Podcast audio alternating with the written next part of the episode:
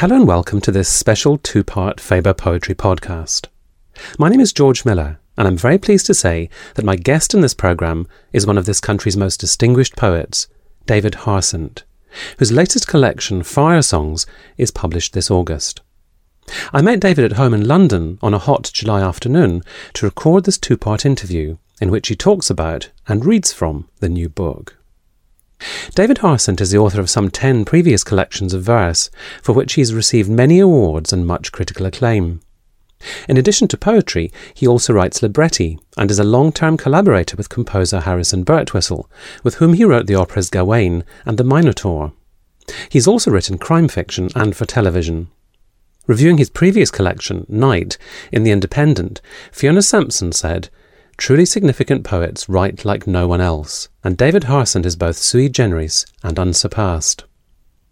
If anything, I would say that this new collection attains even greater heights than Night. Heights of linguistic concentration, haunting imagery by turn dreamlike and nightmarish, thematic complexity in the interweaving of the book's recurring preoccupations, and sheer visceral power. In recent years, we've grown increasingly familiar with the destructive force of water the nightmare of a world slowly drowning more common than an overheating world consumed by flames. But although water and fire sometimes coexist in this book, it is the power of the latter which runs insistently through it. Fires man made and natural, fires that erase and destroy and transform.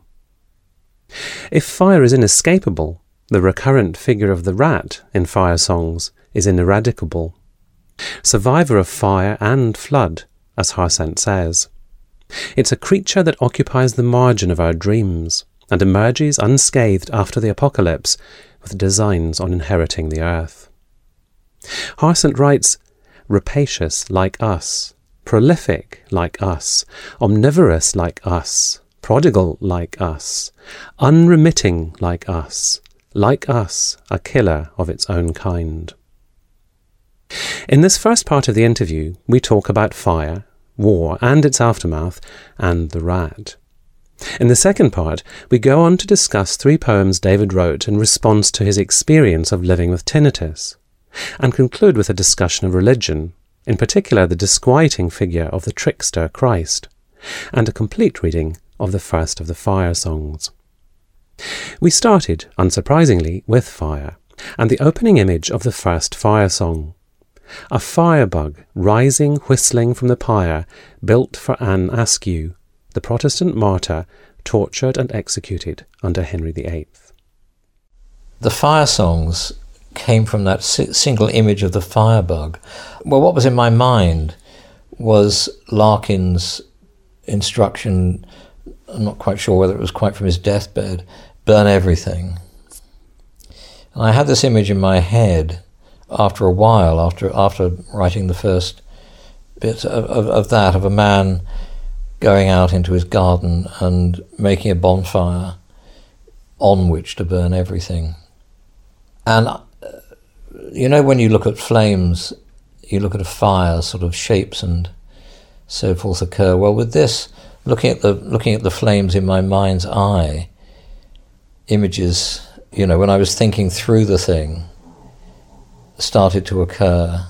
And one of the images that impressed itself on me was of Anne Askew, a Protestant martyr burned at the stake in Smithfield, uh, Smithfield after having been tortured in the White Tower. And I was brought up a Baptist, and Protestant martyrs are quite thin on the ground. so um, I knew about Anne Askew. Virtually from Sunday school days, they didn't mind what they taught you then, the more gruesome the better. And then the other fire songs came along because, in a progressive sort of way, and I could see after a while that what I was beginning to write about was what my younger son refers to as the heat death of the planet, um, i.e., what will happen if we don't stop degrading and polluting and, and and burning and burning and burning. But also, it had to do with other I, I, mean, I write fictions. I don't. I don't write from life. I don't write autobiographically. I rarely use an image from life. Um, I use an image that I've imagined or conjured up or might have seen a long time ago. In other words, I furnish the poems with fictional opportunity in the way that a novelist uh, does his novel. But I could see that there was a, an interpersonal aspect to this. So one of the fire songs does have to do with burning letters, photographs, journals, poems, diaries, and so on and so forth. And I, I think I sort of had at the back of my mind, I've said it since, and I don't know whether it's true, that I had at the back of my mind that artist who destroyed everything he owned as a kind of artistic gesture. I couldn't quite see the point, but nonetheless, and I couldn't quite see how he could destroy everything he owned. I couldn't see how that was possible. But nonetheless, the notion of, you know, sort of auto obliteration um, or obliterating your history anyway interested me in, in that respect and the interpersonal aspect of it, the sort of, um, you know, uh, relationship aspect of it. And then there is another poem which has sort of fire song, which has some sort of historical aspect to it. Um, so, you know, fires through the ages, fires of destruction, fires of death, fires of pillage, uh, and so forth through through through history. It's quite random, probably because I'm no historian. And then the last poem, uh, part of the world's end, really is about the world's end, I think, or it became to be about that. I didn't set out with any kind of intent, but I did have at the back of my mind a progression. Um, I said to my editor, Matthew Hollis, when we were talking about them, and I said, I, I, the fire songs I wrote in a kind of fever. You know, things fell to hand in the most extraordinary way. And as is usual, I was, I was dreaming certain images that were occurring in the poems, but, but the, the, these were much fiercer dreams and much more uh, compelling dreams, and I remembered them all.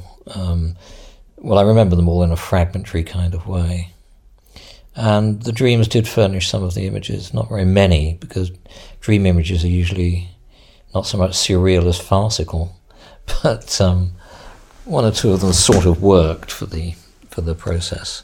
And I suppose going back to the um, the juxtaposition of fire and water, the difference is that fire is both a, a, natural destructive force and also, as you were saying, is a, is a man made destructive force. So we can have book burnings or the burnings of people or the burnings of cities or libraries, as well as forest fires or, or naturally occurring fires. So it's got, it's got more uh, intrinsic sort of polyvalency built into it, hasn't mm. it? Yes, yes, that's right. I mean, what there's a kind of marriage in the destructiveness, in the aspect of destructiveness in, in water. You think of the floods that we had last year in this country, and, and it takes very little to just tip the balance from what we call normality, just a, a normal life, humdrumness or something, into something really, you know, life changingly dreadful.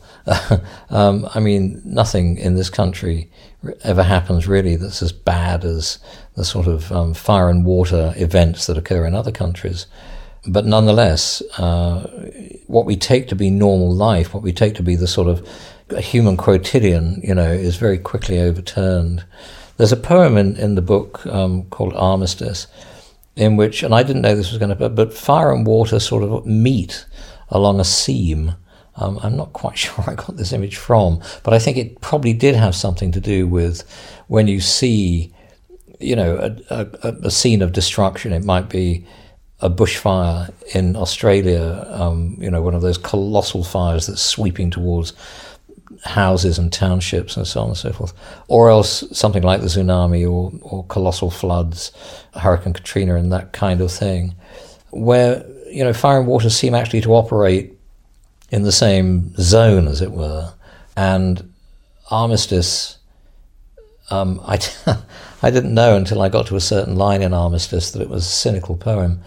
Uh, um, the line being, and blonde girls do their duty as they should. Up until then, I thought it really had to do with sort of things peaceful and cessation of war and so on.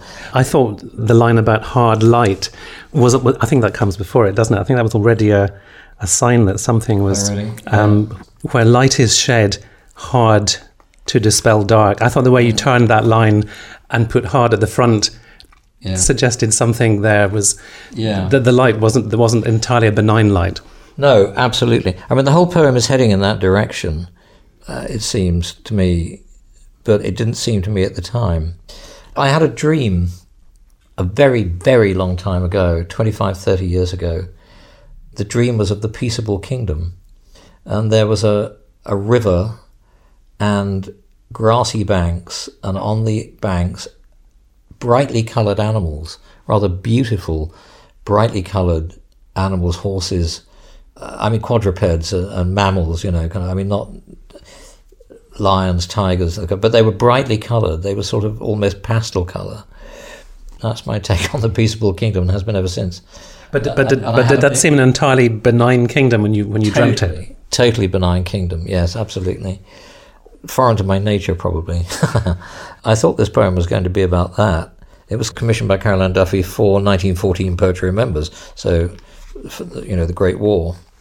Well, I, I won't try and sort of uh, uh over-explain the poem, but, but simply say that it, it did. It, I thought it was going to start out as being a poem about the peaceable kingdom, and it turned into something much more frightening and much and, and negative and harmful and controlling, uh, or to do with control. It's to do with control. It itself is not.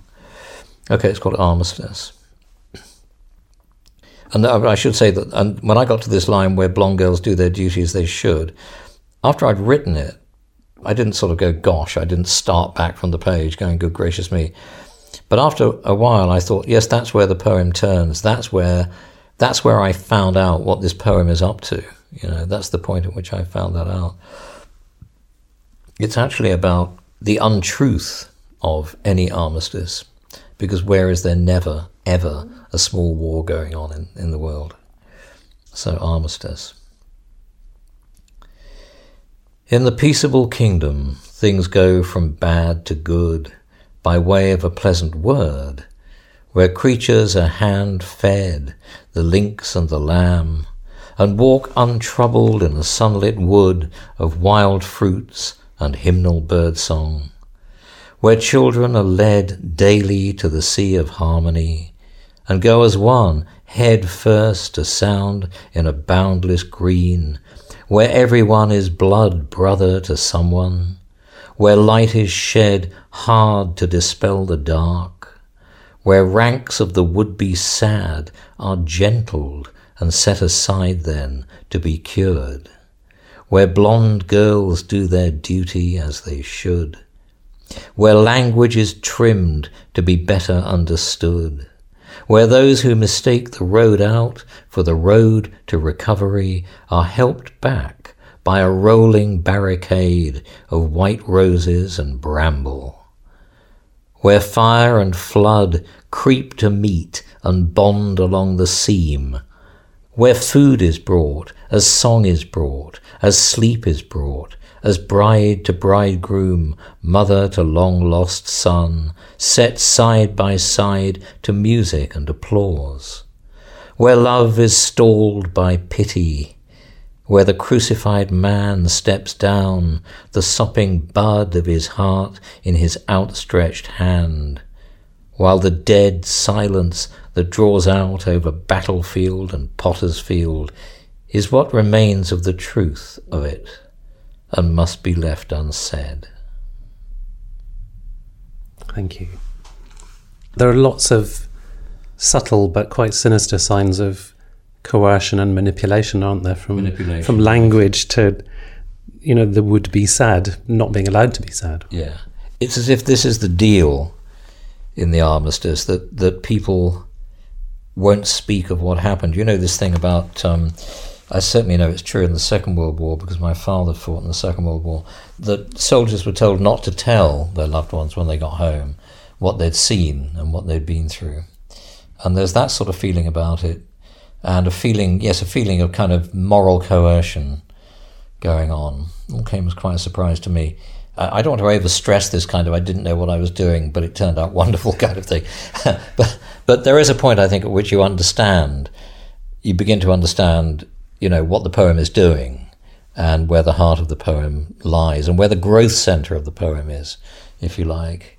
And sometimes that's when you start revising because you realize kind of what you were really up to and that there's there are things that are wrong or inappropriate or superfluous or something. In other words, you're reshaping the poem. And at that stage, are formal considerations coming to the fore a bit more? If, if in, the, in the first stage ideas are, are coming out less in a less mediated way, you know, looking at many of these poems, there's a great sense of formal control and knowing exactly what kind of effects you can achieve with language and, and going yeah. about and affecting them.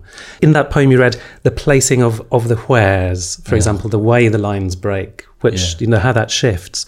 Is that something that in the early drafts was, was, was nothing like what we see on the page? Oh, no. no, no, it was very like what you're seeing. I mean, for example, um, the poem's not punctuated. And I wasn't quite sure why I wasn't punctuated. Another poem in here which is not punctuated is called Sang the Rat. And I, I sort of wanted this feeling of impulsion going on, but I, did, I, I didn't know until I started doing it that that's what the poem needed.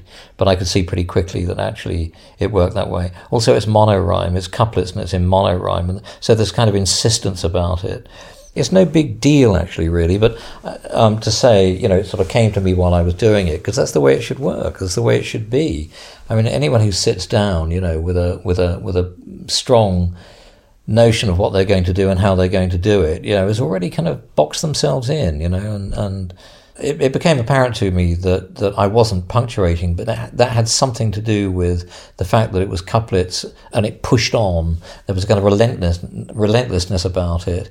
And the monorhyme, which was head, lead, bed, you know, like, uh, dead, had a, a, kind of you know little hollow boom about it, which which kind of you know helped, I think, the the the, the impulsion behind it, so that there is this sort of you know kinetic pulse to the thing, which which seemed to make it work.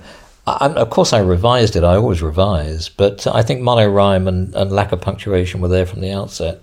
The thing is that rhyme often, you know, dictates content. Uh, quite often does because things occur to you that otherwise would not have done, or things present themselves. Is a better way of putting it. So notions, images, narrative, you know, to some degree is, is, is presented to you, or opportunities anyway, for those things are presented because of rhyme. And I like that. Um, I, I, I, like the, I was going to say I like the chance in it, but I don't think it is chance really. You know, Jackson Pollock once said, you know, there are errors in my paintings, but no mistakes, or something like that. Did he say that? I, I think that that sort of chance is not really anything to do with it could have been this or it could have been that. In the end, you can see that it had to be this. And we've we've got centuries of word histories, haven't we? And and connotations. So the words and the rhymes that are suggested come come with all sorts of history and baggage attached to them yeah. anyway. So again, it's not it's not adventitious, is it? Well, no, it's not. I, I think word choice is, is crucial. Word choice is where everything starts. It's it's Klee's taking a line for a walk and the first mark on the canvas, you know, describes the painting largely. Of course, you revise, or you can chuck it away. But largely speaking, once you've made those first few marks on the canvas, um, the painting is beginning to describe itself. Well, it's the same with a poem. I mean, word choice matters colossally because because sound and color, palette, if you like, are all a result of, or will be a result of, uh, word choice. The nature of the poem itself you know, will be determined by that. So, given there are lots of different ways of saying the same thing, um, the choices that you make, which have to do with the kind of poet you are, also probably have to do with how good you are at it, you know, um, will be crucial. You mentioned Sang the Rat, which is one of my favourite pieces in the collection. The phrase tour de force is so often misused or abused, but it, it just seemed to me an astonishing piece of imagination and concentration and about the the the, the millennia long coexistence of the humans and the rats and the. Yeah. How, can you tell me a little bit about where that where how that came about? I haven't got the foggiest really. Um, I've written about the rat in the past, and especially about the rat surviving when nothing else survives. The rat and the cockroach survive. Then you start with a heraldic yeah. image of the rat. Did that come first in the? No, I think I was thinking that uh, thinking of an, an, army encamped or something of that kind, and the colours flying over the campsite, and, and these are the rats' colours. And they're flying over battle scenes as far back as Brynglas and Toten Vale, Flodden, and then up to Rwanda, Srebrenica, Syria, and so on. And could at the moment, um, of course, be in Ukraine or Palestine. Well, could always have been Palestine. And that came to me, and I'm not quite sure why, why the rat cropped up. But once the rat had cropped up, it became the ineradicable rat. And there's mention of the rat too in, well, there are three mentions of the rat. This long poem, which is very rhythmic but doesn't have true rhyme, and, and then a very short poem called The Rat Again.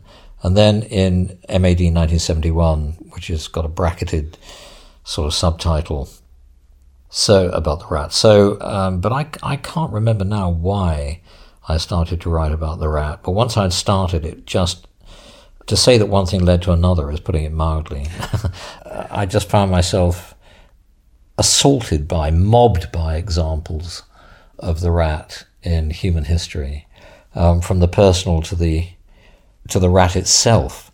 When I say personal, I don't mean what I'm really saying. What am I saying? Well, images of images of the rat and examples of the rat, and the rat's history, as it were. So, would there be a stage at which you would actually go and do what could be called research? You know, you'd go and look up histories of the Middle Ages or whatever in, in writing a mm. poem like that? No. I sometimes make it up. I did do some research recently for some poems I was writing, um, but they were a commission, and so it sort of made more sense to to know what I was talking about because I was required to know what I was talking about. But I knew what I was talking about in Sang the Rat because it was my talk, if you like. I knew about the Rat King, you know, when uh, rats are supposedly um, inextricably tangled, their tails are inextricably cha- tangled and and uh, fixed with ice or blood or excrement or something, and they're all trying to run in different directions, and they die uh, because they can't get food, and they're and they're um, they're found a rat king. It's um, six or seven or eight or ten or whatever it might be rats bound by their tails together. And yeah, I, I looked at pictures of those, but I expect I googled them. I mean, uh, I can't remember quite when I came. I knew about Philippa Flower, who was hanged as a witch, um, but I'm afraid I invented the rat's involvement with her, and I don't quite know why. There were just pure apprehensions that there's a line albino in snow, black in ash, rose red to the open wound. And that's just an apprehension of, of the rat. Apprehensions in both senses of the word in, in this poem. And I remember that the um, the sense of something moving under the under the bed covers, which is horrible, oh, yeah. or, the, or, the, sound of a chirrup in in a, in a wall space. Yes, yeah. The the slinky. Where is that? I I, I rather liked I was rather pleased with myself when I came up with that. Nothing, nothing else to be except the slinky of dreams, as a man might wake in the night and feel that rumple under the sheet. Well, I tell you where this probably came from. When I, when I, uh, in my first marriage, we were looking for a place to live, and we found a flat. This was in Mid Buckinghamshire, in an old coaching house, which was um, in a in a graveyard. Actually, I mean, you walk through the graveyard to get to it. It's very very Plathian, Plathian. Um, and um, it was quite idyllic during the spring, late spring and summer. Um, but then, with the first frost, rats moved in. Um, the, the, the, whole house was uh, uh, in an L shape, and the the long part of the L was sort of barns and places where coal was kept and old furniture and so on and so forth. And it was obviously, you know, rats were living there. And um, when it got cold, they moved into the house. And then I noticed the flat that we were living in, this flat we were renting, was a very old house, and the floors tilted and the walls were, you know, lath and that kind of thing. It was very beautiful in its own way. There were rat holes everywhere. I mean, just everywhere. And I spent quite a lot of time nailing tin lids down over them, and so it made no difference at all whatsoever. So, of course, we had to get out, uh, but we couldn't get out I- I- immediately, and so we spent something like two months in this uh, rat infested flat. And it was pretty terrifying, actually. I was quite traumatized by that. I expect my first wife was too. it's when the lights go out, isn't it? That's that's a scary time. It's when the lights go out and they run over the bed and you pitch something at them like a shoe or something. Then you hear a couple having a fight somewhere. And so, you know, so I bet it came from there. I bet that's where it came from. Yeah. Take us back to 1971, David, because you, you mentioned another of the rat poems in this book. Mm. And you wrote this for a collection in which a group of poets were asked to write, each was asked to write a poem about one of the years of the Queen's, reign. The Queen's reign. And you didn't get to choose, is that right? No, Carol Ann, who was the who was the editing the anthology, Carol Ann Duffy, Carol Ann dished us out our years, and you weren't allowed to say, "I don't want that year." But that was okay. I didn't mind that. That's been, like being set a task. It's a you know. So when you heard you got 1971, what what came to mind immediately? Absolutely nothing. So of course I googled 1971 to discover that, of course, that well, I, I guess I, I would have known that we were in the thick of the Cold War because I lived through it. Uh, but I also discovered that it was the uh, year of the uh, Apollo 15 moon landing, which I hadn't remembered. So there were two events I could write about. But when you get a commission, I know I I I never accept a commission unless I know there's something in it for me. So you kind of look at you look at what you're being asked to do, and you think, might this be might there be something in this for me? So then you you sort of go for a walk basically. I think you go for a walk, both literally and metaphorically, you go for a walk. And notions start to occur. And if the notions that occur sort of are not pleasing, or you can't see any way forward for them, then you should turn the commission down. If the notions that occur suddenly become yours, in other words, if the commission suddenly becomes yours, then that's fine. And I could see that this business of the of the rat surviving everything, the rat surviving the nuclear holocaust, and so on and so forth, um, intrigued me because I'd I'd touched on it before in, in in other work. So that was interesting to me. Then I thought the Apollo moonshot was interesting because my wife's um, Julia Watson's um, grandmother refused to believe that, that men had landed on the moon. Um, she just quite simply didn't think it was possible. And there was something mysterious.